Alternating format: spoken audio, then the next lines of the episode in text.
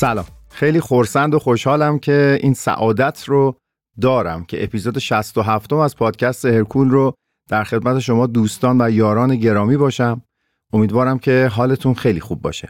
تو این اپیزود همونطوری که قول داده بودیم در این فصل یک قسمت رو اختصاص بدیم به بررسی سبک تمرینی مایک منسر که خیلی اون رو به سبک تمرینی HIT می‌شناسیم. و قرار بود که ما در موردش حرف بزنیم. گفتم خب چه اپیزودی بهتر از اپیزود 67 که الانم ترند شده در مورد مایک منزر. خیلی در فضای مجازی داره صحبت میشه. اون هم به واسطه اینه که یک فیلم تمرینی قدیمی که از ایشون وجود داشته به تازگی بیرون اومده و با اینکه ایشون در قید حیات نیستن دوباره سر زبون ها افتادن و بحثایی سر سیستم تمرینشون شده که من فکر می‌کنم با معرفی اینکه اصلا HIT از کجا اومده مایک منسر خودش از کجا الهام گرفته بتونیم تا حدودی شما دوستان و بزرگواران رو آشنا بکنیم با این سبک تمرینی. با هرکول همراه باشید. حامی این اپیزود از پادکست هرکول برند ویلند هست. ویلند یک برند اسپانیاییه که به تازگی وارد بازار مکملهای ورزشی و lifestyle ایران شده. و محصولاتش از پودر و اسنک های پروتئینی گرفته تا مکمل های دارای ترکیبات خاص و پیشرفته تحت بالاترین استانداردهای کیفی جهت تأمین نیازهای علاقمندان به سبک زندگی سالم و ورزشکاران کلیه رشته‌های ورزشی تولید و عرضه میشه. کیفیت، تنوع محصولات و طعم‌های جذاب و بیرقیب مواردی هستند که در حال حاضر این برند رو از بقیه متمایز می‌کنن. صحبت کردن در مورد سیستم تمرینی HIT یا همون High Intensity Training بدون اشاره کردن به نام آرتور جونز بیمعنیه به نظرم. چرا که ابداع کننده این روش در اصل همین آرتور جونز بوده و ممکن البته خیلی ها فکر کنن HIT متعلق به مایک منسره اما اینطوری نیست. آرتور جونز متولد 22 نوامبر 1926 در آرکانسازه که خیلی اون رو به عنوان مختره می‌شناسن.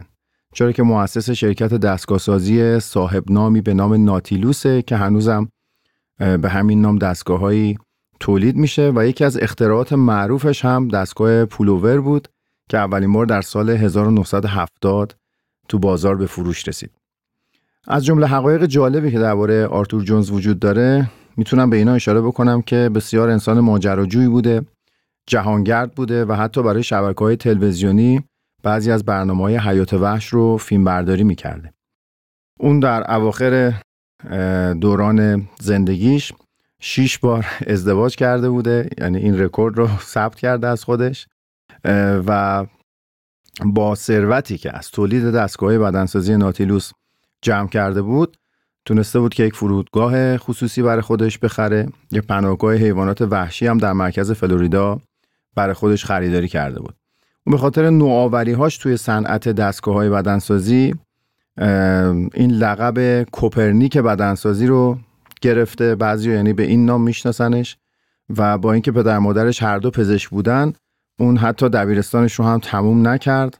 اما چون علاقه بسیار زیادی به علوم داشت تمام به گفته خودش قبلا اظهار اذعان کرده که تمامی کتب پزشکی کتابخونه پدرم رو مطالعه کردم. آرتور جونز توی دهه چهل بدنسازی رو شروع کرد و به خاطر اینکه اون زمان فقدان علم تمرین بود خودش به صورت شخصی شروع کرد یه سری تحقیقات رو انجام دادن و پس از 20 سال کسب تجربه با دستگاه هایی که حالا کم و بیش تو اون زمان وجود داشت تونست تو سال 1970 خط تولید ناتیلوس خودش رو اندازی بکنه. و در همون سالها اولین مقاله خودش رو در مجله آیرومند به چاپ رسوند.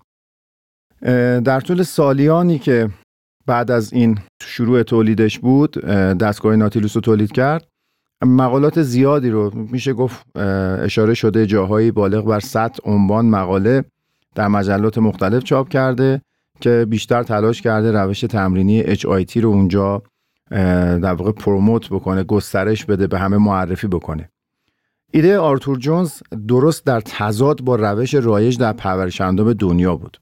اون زمان اکثریت پرورش کارها به تبعیت از آرنولد ساعتها توی باشگاه بدنسازی با وزنه‌های آزاد تمرین می‌کردن. هالتر و دمبل و kettlebell و و ابزاری از این دست. و اما جونز اومد و تلاش کرد که ورزشکاران رو به سمت انجام ست های کمتر در تمرین حتی اجرای یک ست از حرکات مهم و در عوض بالا بردن شدت تمرین و رسیدن به ناتوانی سوق بده. یعنی تلاش می‌کرد بگه که بیاین حالا این روش تمرینی رو هم امتحان بکنیم. یه جمله معروفی از جونز هست که خیلی جا نقل میشه. گفته که اگر هم رازی وجود داشته باشه اون راز اینه که تمرین کردن با شدت بالا مهمه. وقتی با شدت بالا تمرین کنین به حجم زیادی از تمرین نیاز ندارین. جالبه که آرتور جونز در می 1973 یک آزمایشی را انداخت توی دانشگاه ایالتی کلرادو. حتی از این آزمایش ها و تحقیقات رسمی نبوده. حالا به چه دلیلی توی اون دانشگاه این کار انجام داده؟ به صورت یک کار تجربی اینو رقم زده. اون زمان مثل الان قاعدتا اویدنس بیس نبوده. انقدر مثل الان که هر جا توی اینترنت میرین یا توی فضای مجازی میگن خب مقالت شماره مقالت رو بگو کجا چاپ شده تو کدوم ژورنال چاپ شده کدوم دانشگاه کدوم محققا. خیلی حالا اون فضا حاکم نبوده حداقل در ورزش.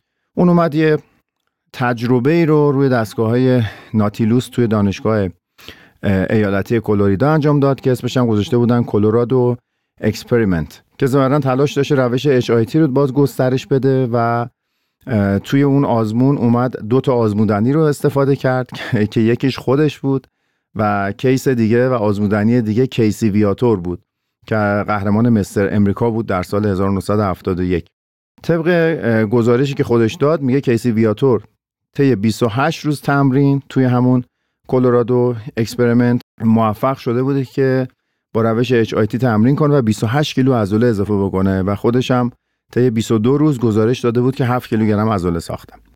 ادعای جونز البته در مورد تجربه دانشگاه کلرادو خیلی در موردش بحث هست و چون فقط دو تا آزمون داشته که اونم تازه یکیشون خودش بوده.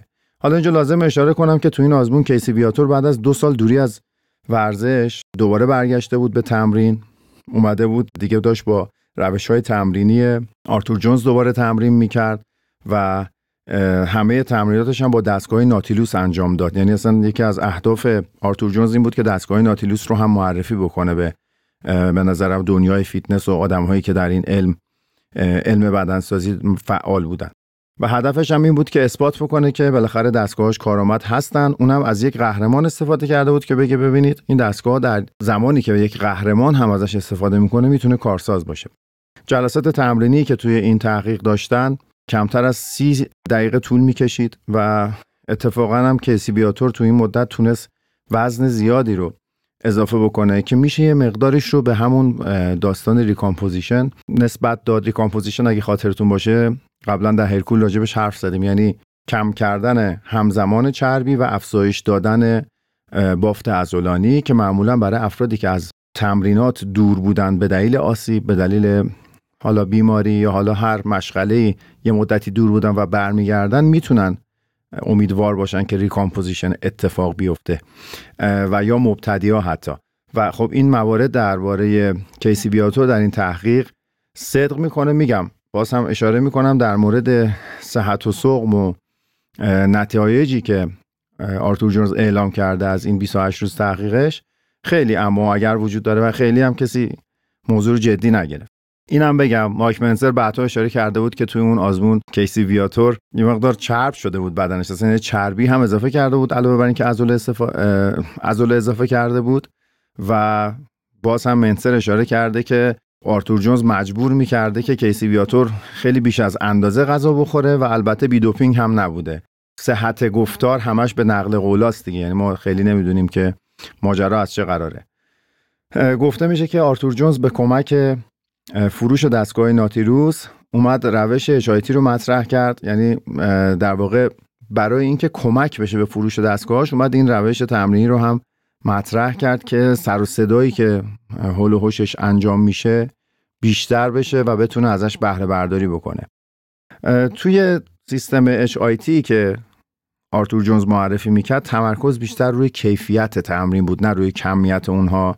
و هر حرکت رو می‌گفت باید با یک ست اجرا بکنیم و اون یک ست رو تا ناتوانی برسونین و هر عضله رو دو نوبت در هفته تمرین بدین و تاکید داشت که تکرارها باید آرام باشن کنترل شده باشن. وزنه ها رو نیازی نیست اصلا انفجاری جابجا بکنیم و دامنه تکرارها رو حدود 10 الی 12 می‌گفت باید رعایت بکنین که حتی توی سری منابع هم به 20 هم اشاره شده. یعنی می‌گفت ستتون باید تو این مثلا یا 10 الی 12 تکرار باشه یا 20 تکرار باشه. قاعده اصلی HIT که آرتور جونز مطرح می‌کرد می‌گفت باید جلسات تمرینی کمتر باشن اما شدتشون خیلی زیاد باشه. سال 1978 آرتور جونز شروع کرد به برگزاری سمینارهای فیتنس ناتیلوس که میشه گفت ظاهرا یه جورای پایه‌گذاری بود برای این دوره های مربیگری که می‌بینید این روزا چقدر زیاده و حالا در دهه 80 میلادی در غرب این دوره ها خیلی زیاد شده بود که سرتیفیکیت می‌دادن و الان هم همچنان ادامه دار هست. مؤسسات بسیار معتبر و تجربه شدن ولی میگن که ظاهرا پایگذار این ماجراها همون حرکتی بود که از سال 1978 جونز شروع کرد. اون برای تست کردن و تبلیغات کارایی و عملکرد دستگاه ناتیلوس اومد سراغ بدنسازای برجسته مثل کیسی ویاتور که تو همون آزمون کلرادو ازش استفاده کرد. مایک منزر بعدا بهش اضافه شد. ری منزر برادر مایک منزر اومد تو این بازی. از بویرکو استفاده کرد و همچنین سرجیو اولیوا و دوریان یتس هم به عنوان قهرمانان مستر المپیا باش کار کردن و تونست یا با اونا تمرین بکنه یا اونا رو حداقل با صحبتهایی که می‌کرد تحت تاثیر قرار بده. بعد از این سمینارها فروش ناتیلوس جالبه. به شدت افزایش پیدا کرد چرا که توی اون دهه بازگشایی باشگاه ها مد شده بود و سیاست های دولت ها به این سمت و سو بود که در دنیا داشتن صنعت فیتنس رو گسترش می‌دادن و چون باشگاه هم زیاد شدن فروش دستگاه هم بیشتر شد و میگن که درآمد سالیانش به 300 میلیون دلار رسید و جونز رو تبدیل به یک میلیونر واقعی کرد که نامش توی لیست 400 نفر پولدار برتر مجله فوربس هم جا گرفت. جونز در سال 1986 کمپانی ناتیلوس رو به مبلغ 23 میلیون دلار فروخت البته. و بعد از اون با فروش مستقلاتش و پولی که به دست آورده بود یه شرکت دیگه به نام مد اکس رو راه اندازی کرد سرمایه گذاری کرد اونجا که با استفاده از تحقیقات علوم ورزشی دانشگاه فلوریدا اومد اقدام کرد به تولید نسل جدیدی از دستگاه برای ریهب کردن برای کسایی که تو ناحیه کمر، گردن و یا زانو مشکل داشتن. و حالا باید ریهب می‌کردن باید تمرینات بازتوانی انجام می‌دادن اومد از فناوری پیشرفته استفاده کرد و تونست تو سال 1987 با این دستگاه به خیلی از بیماران بازتوانی کمک بکنه که تو ناحیه ستون فقراتشون مشکل داشتن چرا که دستگاه ها دقیقا روی همون عضلاتی که باید تقویت می شدن فشار می آورد. سال 1996 هم شرکت مدکس رو در نهایت فروخت و خودش هم در آگوست 2007 با مرگ طبیعی در سن 80 سالگی درگذشت. گفته شده بود که چون از روش تمرینیش خیلی استقبال نشد چون خیلی امیدوار بود که بتونه گسترش بده این سیستم تمرین رو جا بندازه حتی جایگزین روش تمرینی های والیوم بکنه که عرض کردم آرنولد و هم دوراش استفاده می‌کنن و تا امروز هم همچنان ادامه دار بوده اما مثل اینکه دیگه از یه جای به بعد با پول که ارضا شده بوده اما اینکه دیگه نمی‌تونه سیستم تمرینی رو جا بندازه یه مقدار باعث دلسردی و سرخوردگی شده بود دیگه اواخر هم که رفت برای ریهب دستگاه تولید می‌کرد اونم در نهایت فروخت و گوشنشینی رو اختیار کرده بود و که در نهایت 2007 هم فوت کرد. یه اشاره کوتاهی بکنم بحث آرتور جونز رو ببندم. اصولی که آرتور جونز در کل استفاده می‌کرد به طور خلاصه اینا بود. می‌گفت رشد با شدت تمرین ارتباط داره. ست ها باید تا رسیدن به ناتوانی مطلق ادامه پیدا بکنن و تعداد این ست هایی که به ناتوانی رسونده میشه عضله باید محدود باشه. برنامه تمرین می‌گفت باید مختصر و کم تعداد. یعنی فرکانس تمرین رو می‌گفت باید پایین باشه زیاد نباید عضله رو به تواتر زیاد تمرین داد. در هر تکرار تاکیدش روی انقباض eccentric بیشتر بود یا همون بخش منفی تکرارها. برای عبور از مرز ناتوانی می‌گفت که بیاین از superset پیشخستگی استفاده کنین. مثالش اینه که می‌گفت پشت بازو سیمکش رو بیاین اجرا کنین عضله رو به ناتوانی برسونین. بلافاصله برین حرکت پارالل رو ادامه بدین که دوباره عضله به ناتوانی مجدد برسه. و آخرین نکتهش هم این بود. می‌گفت هیچ تعداد ست اضافی نمی‌تونه تمرین نکردن تا ناتوانی رو جبران بکنه. یعنی می‌گفت اگر که یک ست تا ناتوانی به درستی انجام ندین هر چقدر بخواین ست اضافه انجام بدین نمی‌تونه اون کار اون یک ست تا ناتوانی رو بکنه. اینا اصولی بود که آرتور جونز بهش اشاره کرده بود. خیلی براش تلاش کرد که جا بندازه اما خیلی موفق نشد. بعد از اون حالا عرض می‌کنم بعد از یک استراحت کوتاه که چی شد که حالا مایک منسر اومد بر راه آرتور جونز رو ادامه داد.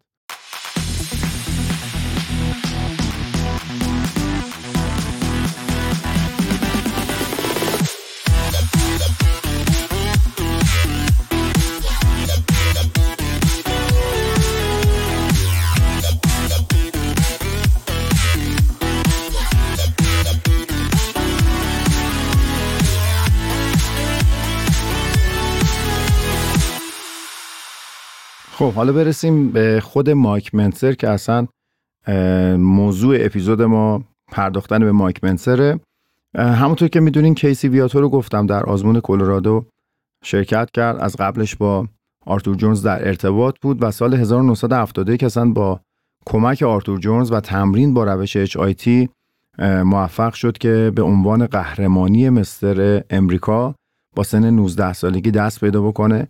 و در همون سال در همون مسابقه یک 19 ساله دیگه داشتیم به نام مایک منسر که اونجا در اون مسابقه دهم شده بود.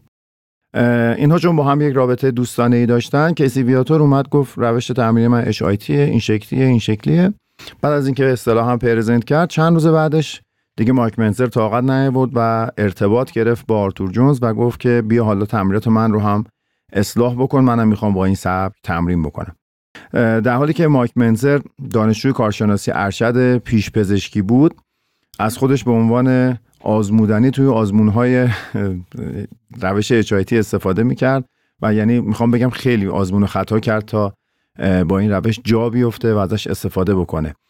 مایک تو سال 1975 یعنی چهار سال بعدش به استیج مسابقات برگشت و با آمادگی خوبش جوویدر که صاحب مجله تو اون زمان بود یعنی چند تا مجله چاپ می‌کرد رو تحت تاثیر قرار داد و خیلی زود تونست توی مجله ماسل بیلدر اند پاور مقالاتی رو درباره اصول تمرین پرشدت خودش بنویسه. سال 1976 مایک منزر قهرمان مستر آمریکا شد و تا پایان همون دوره همون دهه هم همش دائما از تکنیک های پیشرفته تمرینی مقاله می نوشت و هرچی پیشتر می‌رفتیم مردم و مخاطبین این رشته بیشتر در دنیا با مایک منزر آشنا می شدن. سال 1979 هم علاوه بر اینکه در یک مسابقه حرفه‌ای در دسته سنگین وزن قهرمان شد تونست در مستر المپیا هم در دسته سنگین وزن به قهرمانی برسه و همون سال برادرش به نام ری منزر هم تونست قهرمان عنوان مستر امریکا بشه و به این ترتیب سومین مردی بود که با روش اچایتی تمرین کرده بود و در دهه هفتاد این ستا قهرمان شده بودن و خب این باعث شد اچایتی یه مقدار بولتر بشه و هوادارانش بیشتر بشن. یکی مایک منسر بود یکی کیسی ویاتور بود و دیگری هم ری منسر بود که برادر مایک منسر بود. مایک هم در نهایت کتابی نوشت درباره روش تمرینی خودش که جالبه بدونید اسم روش تمرینیشو گذاشته بود هیوی دیوتی در موردش دو تا کتاب نوشت و هنوزم فکر می‌کنم به صورت PDF اگر در اینترنت جستجو بکنید پیداش می‌کنید. از بس که نامش سر زبونه افتاده بود توی مجلات مقاله نوشته بود. از نوشتن مقاله و business مربیگری و اون موقع برنامه نوشتن و ارتباط گرفتن با قهرمان از طریق نامه بود. از اون طریق پول دریافت می‌کردن برنامه می نوشتن شاگرد داشتن و از طریق فروش کتاب و کارهای جانبی که تو این زمینه انجام می‌داد خیلی business خوبی برای خودش راه انداخته بود و خب مثل آرتور جونز تولید کننده دستگاه نبود که از اون قسمت کسب درآمد داشته باشه. با همین مقالات مستمر و حضورش تونست خیلی خوب پیشرفت بکنه و بین سالهای 1979 تا 1980 بسیار دوران طلایی رو تجربه کرد. اما سال 80 میشه گفت یک کابوس شومی براش اتفاق افتاد چرا که آرنولد بعد از پنج سال دوری از مسابقات حرفه‌ای چون درگیر سینما شده بود و بدون اطلاع قبلی حتی تا روز مسابقه که نمی‌دونست آرنولد می‌خواد مسابقه بده. و تو هواپیما همراه ورزشکارا رفته بودن فکر می‌کردن حالا به عنوان یک مهمان اونجا حضور خواهد داشت اما دیگه روی سیدنی روی استیج اومد. با اعتراض خیلی ها مواجه شد که چرا از قبل اطلاع نداشتن. منسر رو بعضی و شانس اول قهرمانی می‌دونستن در سال 1980 اما تو اون رقابت به مقام پنجم رسید و همون منجر شد که بعد از المپیا خیلی به ندرت تمرین بکنه تا چند ماهی بعد از اون با آرتور جونز کار می‌کرد. یه چند تا مقاله هم نوشت باز بعد از مدت ها اما در نهایت به کلی از بدنسازی جدا شد. ظاهرا نتونست با این شکست کنار بیاد کنار کشید و در نهایت سال 2001 هم در سن 49 سالگی درگذشت. جی کاتلر هم در مورد مایک منسر یه صحبتهایی کرده بود و گفته بود که می‌دونم که بسیار درخشان بود و در نوع خودش بسیار تاثیرگذار بود اما جی کاتلر از سیستم های والیوم همون سیستم آرنولد طرفداری می‌کرد و گفت که من بیشتر سمت و سوم روش آرنولده و گفته بود که در مورد مثل المپیا 1980 من از آدم هایی که در اون زمان بودن شنیدم که مایک منسر واقعا شانس قهرمانی نبود و آرنولد یه سرگردن از همه بالاتر بوده طبق روال و همیشه اینجوری بوده. اما هنوزم که هنوزه اگر شما جستجو بکنید در مورد مثل المپیا 1980 یکی از بحث برانگیزترین مستر المپیاهای موجوده که در موردش تصاویر خیلی زیادی اتفاقا وجود نداره. اما بحث و جدل زیاد هست. یه سری که در طرفداری از مایک منزر و این جپه هستن معتقد بودن که مایک منزر باید مقامی حداقل بهتر از پنجمی کسب می‌کرد. اما خب عاشقان سینه آرنولد هم که کوتاه نمیان و میگن که حتما آرنولد باید قهرمان می‌شد.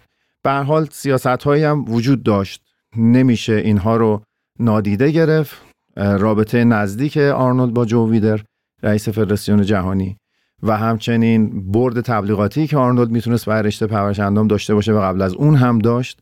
اما اینا همش گمان زنی های منه در حقیقت هنوز هم مشخص نیست که ماجرا از چه قرار بوده و نه اتفاقی رو که می‌تونیم فقط روایت بکنیم اینه که همون مسابقه شوم که یاد کردم ازش باعث شد که مایک منسر از بدنسازی دل سرد بشه دل زده بشه جدا بشه و اصلا کنار بره از این ورزش.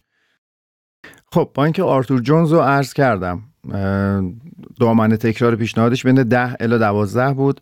یه جایی هم گفتم اشاره کردن که به 20 تکرار اشاره می‌کرد که تو هر ست باید استفاده بکنه. اما مایک منزر اومد با تجربیاتی که در این روش به دست آورد. گفت من دامنه 6 الی 8 رو دوست دارم این رو ایدال می‌دونم و دنبال وزنه هایی بود که تو همین دامنه بتونه عضله رو به ناتوانی برسونه. تو روش منسر به نظرم ناتوانی خیلی باز مهمتر از روش آرتور جونز روش تاکید میشه و برای عبور از اون هم منسر اومد سراغ سیستم های تمرینی تکرارهای منفی، تکرارهای کمکی، رست پاز، پیشخستگی که به طور ویژه اون رو به شکل سوپرست دنبال می‌کرد. برای اینکه شاید بعضی از مخاطبین عزیز ما با این سیستم ها خیلی آشنا نباشند من در حد چند خط در مورد هر سیستم یک اشاره ای می کنم که پیش زمینه ای باشه برای اینکه آشناتر بشن در آینده. تکرارهای اضافی یعنی اینکه برای اجرای چند تکرار اضافی در پایان ست یک یار کمکی بیاد مثلا توی حرکت پرس سینه کمک بده دو تا تکرار اضافی انجام بشه. سیستم تکرارهای منفی اینجوریه که باید بخش زیادی از انرژی که تو بخش مثبت یا بالا بلند کردن وزنه بالا بردن وزنه باید خرج بشه رو یار تمرینی یا یاران تمرینی انجام میدن. اما بعدش باید در یک بخش منفی یعنی در یک پایین بردن خیلی طولانی حدود مثلا 6 ثانیه خود ورزشکار سعی کنه مقاومت کنه در مقابل پایین رفتن وزنه. سیستم رست پاس هم میگه که بعد از ناتوانی بیاین 15 ثانیه استراحت کنین بعد دوباره یه تکرار اجرا کنین بعد این سیکل رو دو سه بار تکرار کنین. رسپاز یه روش دیگه هم مایک منزر داشت استفاده می‌کرد می‌گفت مثلا با وزنه خیلی سنگینی که باش یه تکرار اجرا می‌کنیم حدودا بیایم 4 تا 6 تکرار اینجوری اجرا بکنیم. استراحت بین هر یه تکرار رو 10 الی 15 ثانیه بذاریم و برای اون دو تکرار آخر 20 درصد وزنه رو کم بکنیم که دیگه متناسب بشه با سطح انرژی و قابل اجرا باشه. سوپرست پیشخستگی هم حرکت تک مفصلی رو باید بیایم. قبل از حرکت اصلی اجرا بکنیم. مثالش همونی بود که عرض کردم. همون پشت بازو سیم کشی که گفتیم اجرا بکنیم بلافاصله بعدش پارالل بزنیم. مثال دیگهش مثلا می‌تونه اجرای حرکت جلو پا باشه و بلافاصله سوپرست حرکت مثلا اسکوات باشه. این یه اشاره کوتاهی بود برای سیستم تمرینی مورد استفاده مایک منتزر. جهت عبور از ناتوانی مثبت عضله. تو سال 1979 منتزر توصیه کرد که برای هر گروه عضلانی سه تا 6 ست اصلی کافیه. اگر هم از superset استفاده میشه باید superset رو دو ست حساب بکنیم. قبل از هر کدوم ست ها یک تا دو ست ها سبکتر می‌گفت اجرا بکنین که هدفش گرم کردن عضله بود و همچنین توصیه می‌کرد هر هفته بیشتر از سه جلسه تمرین نباید انجام بشه. در نتیجه در روش هوی دیوتی هر عضله رو در بازه 8 الی 9 روزه دو بار میشه تمرین داد. جالبه که اکثر بدنسازهای امروزی هم هر عضله رو فقط یک بار در هفته تمرین میدن و این خودش می‌تونه تأثیری باشه که آرتور جونز و مایک منزر روی پرورش اندام امروز گذاشتن. منزر یه جایی نوشته بود اگر به کم بودن مقدار تمرین در روش هیوی دیوتی شک دارین یعنی کودک ناخودآگاه درونتون داره هی بهتون میگه هرچی بیشتر اجرا کنین بهتره. میگه در بعضی از موارد این درسته. مثلا پول بیشتر خب خیلی بهتره. یعنی پول بیشتر خیلی بهتر از پول کمتره. اما نمیشه که کورکورانه این قاعده رو برای تمرینات هم به کار ببریم. و انتظار داشته باشیم که نتایج خوبی بگیریم خب بریم سراغ فهرستوار می‌خوام اصول تمرینی که مایک منزر استفاده می‌کرد رو بگم و اونم مثل آرتور جونز چند تا نکته داره که کاملا مشخص می‌کنه مختصات این سیستم تمرینی رو. منسر میگه عضلات بدن باید به دو برنامه تقسیم بشن کلشون و بین جلسات 48 ساعت فاصله باشه. یعنی میگه یه روز در میون باید تمرین بکنیم مثلا برنامه A شنبه اجرا بشه. که نصف بدن رو شامل میشه. برنامه B دوشنبه اجرا بشه که نصف دیگه بدن رو تمرین میده. مجددا چهارشنبه بعد اومد روی برنامه A و جمعه رفت روی برنامه B و همینجوری یک روز در میون بازی ادامه داره. برای رسیدن به اوج ریکاوری منسر میگه که روش پوش پول خیلی خوبه. یعنی چی؟ یعنی یک جلسه عضلات پرسی تمرین داده بشن و جلسه دیگه عضلات کششی. عضلات پرسی سرشونه بودن سینه بودن پشت بازو بودن. عضلات کششی هم زیر بغل بودن و جلو بازو. اما چون می‌گفت که باید تو دو تا برنامه کل بدن تقسیم بشه و ما الان پا رو هیچ جا جایی براش ندیدیم از روز پوش سرشونه رو قرض داد به روز پول و پا رو با پوش تمرین می‌داد. یعنی اینجوری بود. تو برنامه A مثلا می اومد پا رو می‌زد سینه رو می‌زد پشت بازو رو می‌زد این می‌شد یه جلسه تمرین. در جلسه تمرین B زیر بغل رو داشت سرشونه رو داشت و جلو بازو رو داشت. میگه که یک الی سه ست گرم کردنی. قبل از ست اصلی میشه اجرا کرد. آخرین ست گرم کردنی باید 75 درصد از وزن اصلی باشه اما هیچ کدوم از ستای گرم کردنی نباید تا ناتوانی عضلانی پیش برن. وزنه میگه باید در حدی باشه که 6 الی 8 تکرار ماکسیموم تکراری باشه که بشه در هر ست اجرا کرد. بهتره که تلاشمون روی این باشه که توی همین دامنه تکرار هی قوی و قوی تر بشیم. همیشه تاکید روی فرم درست اجرای حرکات رو به عنوان یکی از قواعد مهم در HIT یا در واقع دیگه باید بگم هیوی دیوتی چون داریم راجع مایک منزر صحبت می‌کنیم. مورد اشاره قرار می‌داد و تمرین حداقل با یک یار تمرینی رو توصیه می‌کرد. چرا؟ چون در روش مایک منسر همیشه باید از ناتوانی عبور کرد و ستای اصلی باید بعد از ناتوانی هم ادامه پیدا بکنن بنابراین نمیشه تنها این کارو کرد. مگر اینکه فقط بیایم اکتفا بکنیم به استفاده از سیستمی مثل دراپ ست که نیازی به یار تمرین نداره و میشه بلافاصله بعد از ناتوانی 20 تا 30 درصد مقدار وزن رو کم کرد و تکرارها رو ادامه داد. برای اینکه روشنتر بشه کل ماجرا یه برنامه تمرینی رو تیتری می‌خونم که مایک منزر استفاده می‌کرد. شما روز برنامه تمرینی A رو در نظر بگیرین. عرض کردم پا رو آورد با دو تا از عضلات push و پرسی یعنی پا سینه پشت بازو. برنامه مایک منتزر یه نمونهش اینجوری بود. جلو پا رو superset اجرا می‌کرد با پرس پا. هر دو تا حرکت دو ست اصلی با 6 الی 8 تکرار. اسکوات پا یک ست اصلی با 6 الی 8 تکرار. پشت پا خوابیده دو ست 6 الی 8 تکرار.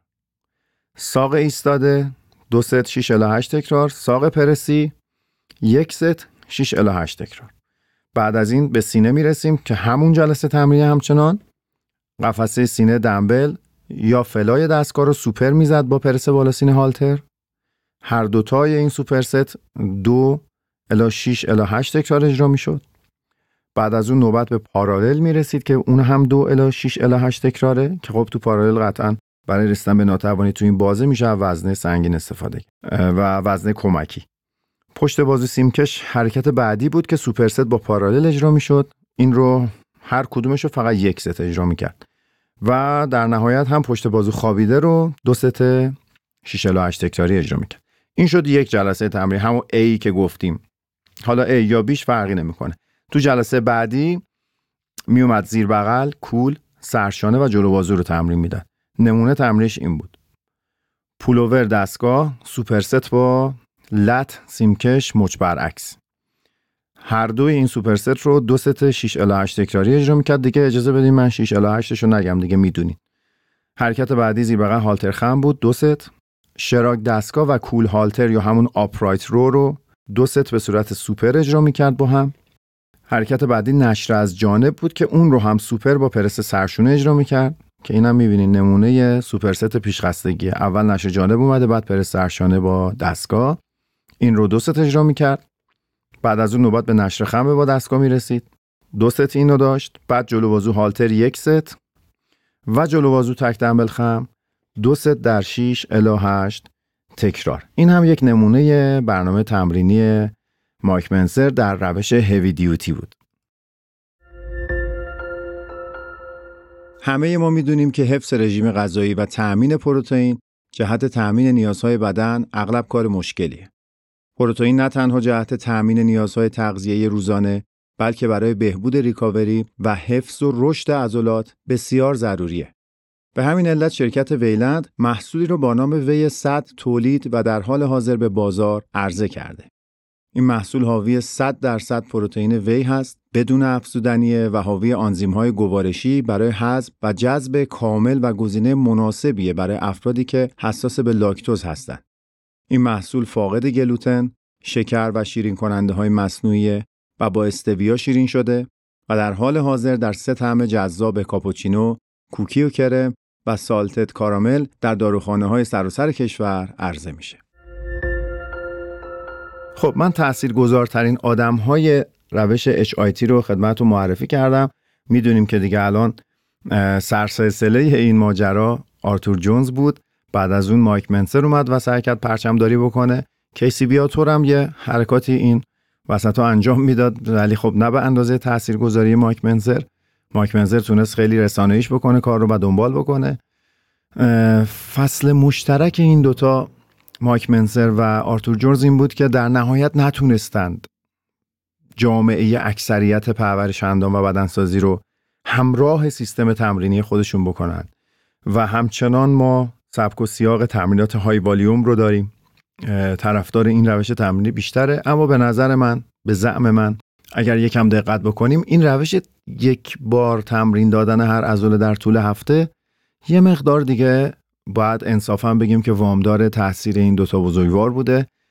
توی برنامه تمرینی و البته مشخص شدن اهمیت ریکاوری در سالهای بعد از اونها که واقعا هم, هم آرتور جونز هم مایک منزر از همون روز اول معتقد بودن که خیلی از پرورش اندامکارا دارن اضافه بر سازمان تمرین می‌کنن. حتی اشاره و حمله های تند مایک منزر رو در مقالات مجلات قدیمی شاید بتونید پیدا کنید که حمله می‌کردن می‌گفتن همه بدنسازا دارن خودشون رو تمرین زده می‌کنن و اصلا نیازی نیست که به این سبک و سیاق ادامه بدن و بهتره که تمرین بکنن از اونها به ناتوانی برسونن بعد دیگه باشگاه رو ترک کنن و برن برای ریکاوری. توصیه‌ای که اگر بخوام من داشته باشم در بعد از اینکه حالا معرفی کردم هر دوتا شخصیت تاثیرگذار در روش اچ رو اینه که میشه این روش های تمرینی رو هر ورزشکاری که سابقه تمرینی کافی داره و با فرم حرکات آشنایی داره و حداقل یکی دو سال مداوم داره تمرین می‌کنه میشه که بیاد اینا رو یه محکی بزنه تو تمریناتش. بعد بر اساس نتایجی که می‌بینه در موردش در موردش تصمیم بگیره و یا اصلا حتی به صورت دوره‌ای بیاد یه چند ماه روی این تمرین بکنه بعد دوباره برگرده به های والیوم و به حال چیز ضررداری نیست. اگر با رعایت نکاتش رو هم که به تفصیل گفتم در همین اپیزود می‌تونین با این سبک تمرینی خودتون رو تطبیق بدین. و لازم اینجا حتما اشاره کنم که بعد از مایک منسر افرادی که تاثیر گرفتن از اینها یکیشون دوریان یتس بود که اون هم می‌دونید که صحبت سیستم تک ستی رو می‌کرد و علیرغم اینکه سه ست شاید برای هر حرکت تمرینی اجرا می‌کرد اما دو ست اولش رو به نیت گرم کردن اجرا می‌کرد و ست سوم میومد سراغ این که حالا یه ست پرقدرت با وزن سنگین تا ناتوانی با کمک گرفتن. یعنی خیلی روش کار دوریان یتس. همونجور که در اپیزودهای قبلی یعنی در فصل قبل بهش اشاره کردم به سبک تمرینی یتس خیلی مشابه مایک منسر روش کاریش. و خب اینا با هم ملاقات چند جلسه ای هم داشتن و تاثیر گرفته قطعا از اون. از دیگر بدنسازانی که در سطح حرفه ای از روش مایک منسر و آرتور جونز استفاده کرده لیلابراداس که اونم خیلی کم تمرین می‌کرد انقدر زیاد مثل بدنسازای دوران خودش یا حتی بدنسازای امروز های والیوم کار نمی‌کرد و معتقد بود استراحت خیلی مهمه. بهش اهمیت می‌داد و می‌دونین که هنوزم لیلابرادا بدن رو فرمی داره و به خوبی این ورزش رو داره دنبال می‌کنه. بعد از HIT و هیوی دیوتی سیستمی به نام داگ کراپ اومد. یه سیستم دیگه هم به نام مکس آوت اومد. حالا شاید در فرصت آینده بهش اشاره کنم که اینا همه وامدار همین HIT بودن و بعضی از بدنسازا مثل مثلا دیوید هنری ازش یه مدتی استفاده کرد. حالا من خیلی اطلاع دقیق از این موضوع ندارم. اما می‌خواستم بگم که هنوزم جسته گریخته هستن آدم هایی که از روش اشایتی استفاده می‌کنن اما رأی نمیشه در موردش صادر کرد و هر دوی این دو شخصیت یعنی مایک منزر و آرتور جونز در نهایت چون نتونستن بقیه رو همراه کنن یه مدت سرخورده شدن و علیرغم این همه تلاش گوشهگیری رو پیشه کردن و نتونستن اون تأثیری که می‌خواستن رو در پرورشندام جهان بذارن. حتما در مورد قیاس این روش با روش های والیوم هم یک اپیزود صحبت خواهم کرد ولی این اپیزود رو قول داده بودم. هم به یاسین لک دوست عزیزم قول داده بودم که این اپیزود رو ضبط بکنم و خوشحالم امیدوارم که بالاخره من که به قولم عمل کردم امیدوارم محتواش به کار شما عزیزان بیاد. هر جا که هستین امیدوارم که اوضاع احوال بر وقف مرادتون باشه. این اپیزود رو ما در بهمن ماه 1402 ضبط کردیم. به نویسندگی، تهیه کنندگی و اجرای من ارادتمند شما فرشید نزاکتی و با کارگردانی محمد رضا محمدی عزیز. از تمامی حامیان مالی پادکست هرکول تشکر ویژه می کنم که کنار ما هستند شما دوستانم که ما رو گوش می کنید بسیار ازتون سپاسگزارم. من از میان کامنت ها از میان نظرات شما موضوعات اپیزودهای بعدی و فصلهای بعدی را هم انتخاب می کنم محبت می کنید که ما رو با نظرات خودتون راهنمایی کنید مراقب خودتون باشید. تا اپیزود بعدی خدا نگهدار.